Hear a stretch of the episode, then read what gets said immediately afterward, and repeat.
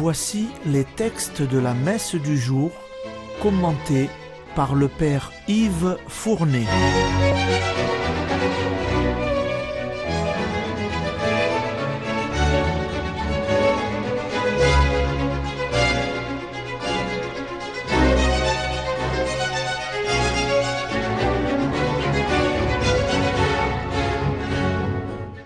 Bonjour, chers auditeurs et auditrices de Radio Maria.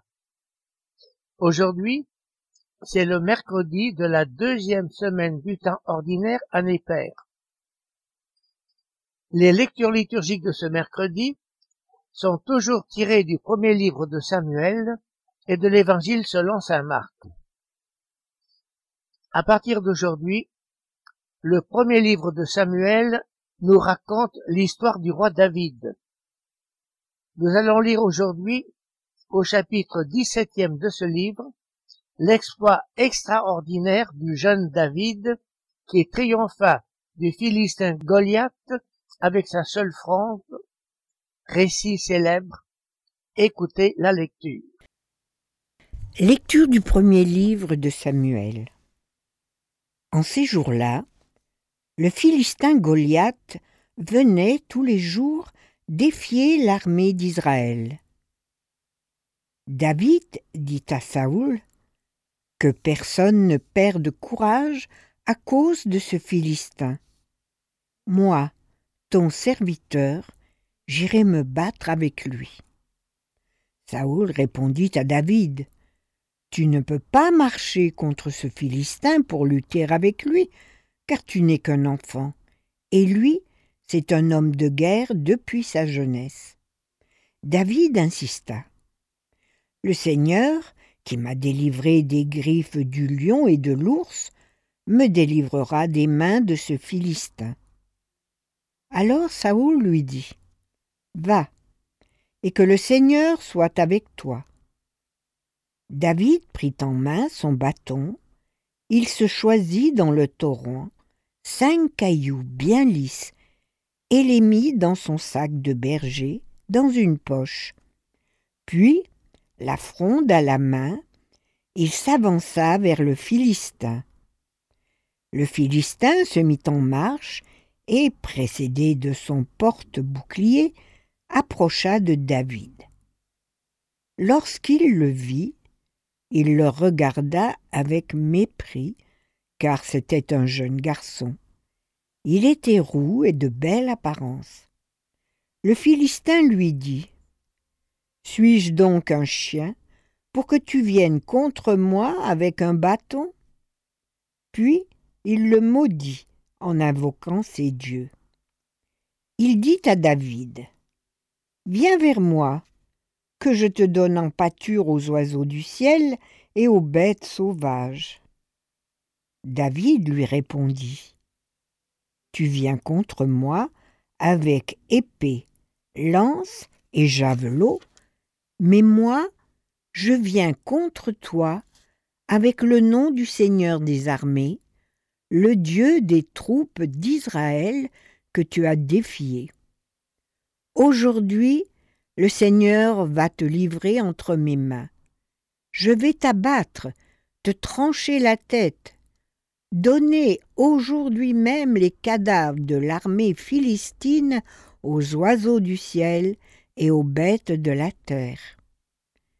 Toute la terre saura qu'il y a un Dieu pour Israël, et tous ces gens rassemblés sauront que le Dieu ne donne la victoire ni par l'épée, ni par la lance, mais que le Seigneur est maître du combat et qu'il vous livre entre nos mains. Goliath s'était dressé, s'était mis en marche et s'approchait à la rencontre de David. Celui-ci s'élança et courut vers les lignes des ennemis à la rencontre du Philistin. Il plongea la main dans son sac et en retira un caillou qu'il lança avec sa fronde.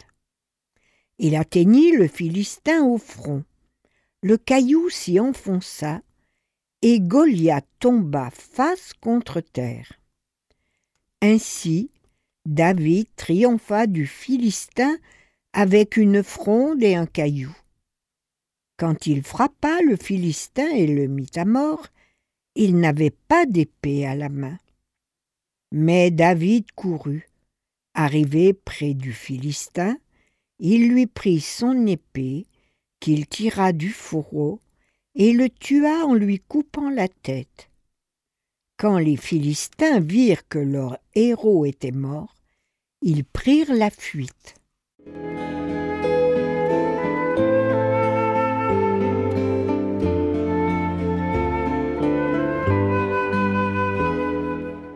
Il se trouve qu'au retour du combat, les femmes de Jérusalem chantaient ceci Saül a tué ses mille, mais David ses dix mille.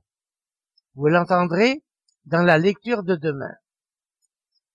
Il faut savoir aussi que le roi Saül avait promis sa fille en mariage au vainqueur de Goliath. Alors, vous devinez l'humeur de Saül quand il le découvre dans le berger David. Je vous recommande de lire en entier dans votre Bible le récit de ce combat mémorable dont la liturgie n'a pu nous faire entendre que des extraits. Vous y découvrirez beaucoup d'autres détails qui n'ont pu être lus aujourd'hui, et par-dessus le marché, vous serez frappé par la qualité du récit, même dans sa traduction, un récit qui date de plus de trente siècles. L'âme chrétienne a beaucoup médité sur cet épisode. Elle a compris que c'est au moyen des faibles et des petits que Dieu remporte la victoire sur les ennemis de son peuple. Et Saint Augustin a vu dans la victoire du jeune David sur le géant Goliath la préfiguration de la victoire du Christ sur l'ennemi infernal, le démon, cette fois-ci par le bois de la croix. Et enfin, comment ne pas penser aux paroles de sainte Jeanne d'Arc Les hommes d'armes batailleront, mais c'est Dieu qui donnera la victoire. C'est maintenant l'évangile. Dans la suite de l'évangile selon saint Marc que nous allons entendre, nous voici parvenus au début du chapitre troisième. Nous allons assister à une nouvelle controverse entre Jésus et les pharisiens, toujours sur l'observation du sabbat. Écoutez l'évangile.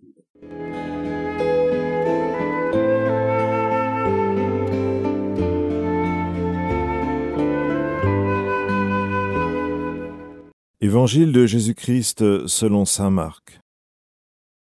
En ce temps-là, Jésus entra dans une synagogue. Il y avait là un homme dont la main était atrophiée. On observait Jésus pour voir s'il le guérirait le jour du sabbat. C'était afin de pouvoir l'accuser. Il dit à l'homme qui avait la main atrophiée, Lève-toi, viens au milieu, et s'adressant aux autres, Est-il permis le jour du sabbat de faire le bien ou de faire le mal? De sauver une vie ou de tuer? Mais eux se taisaient. Alors promenant sur eux un regard de colère, navré de l'endurcissement de leur cœur, il dit à l'homme, Étends la main. Il l'étendit, et sa main redevint normale. Une fois sortis, les pharisiens se réunirent en conseil avec les partisans d'Hérode contre Jésus, pour voir comment le faire périr.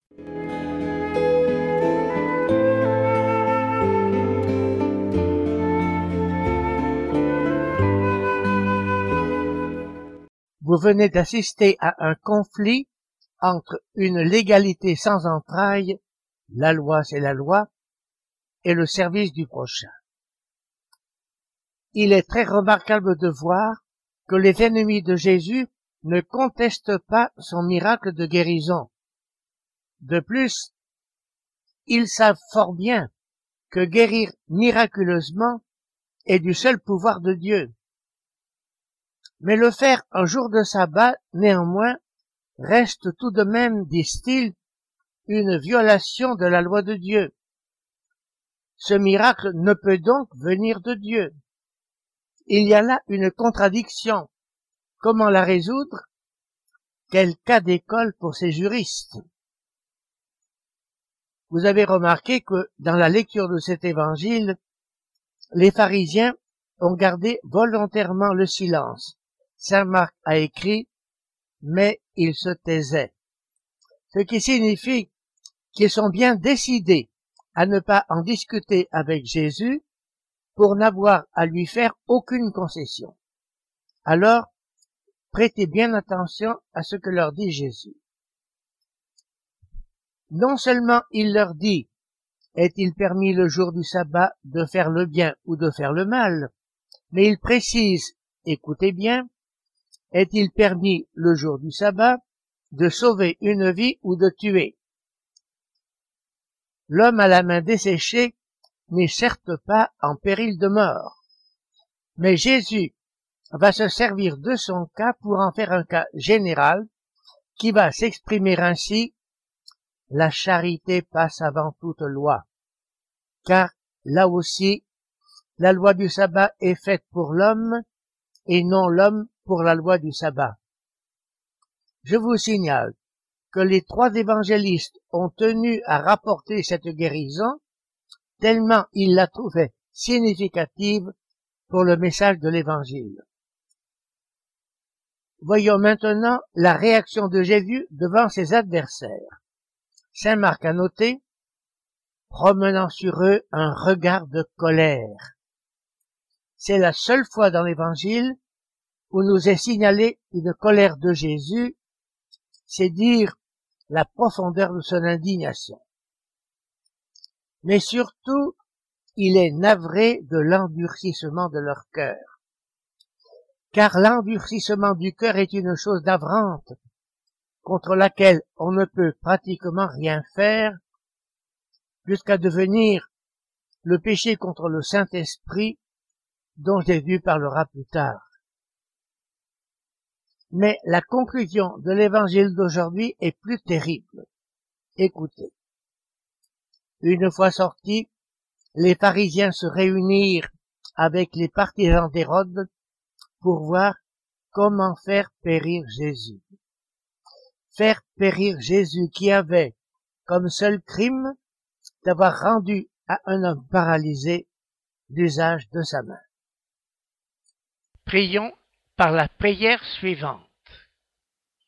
Accorde-nous, Seigneur, de pouvoir t'adorer sans partage et d'avoir pour tout homme une vraie charité par Jésus-Christ. Amen.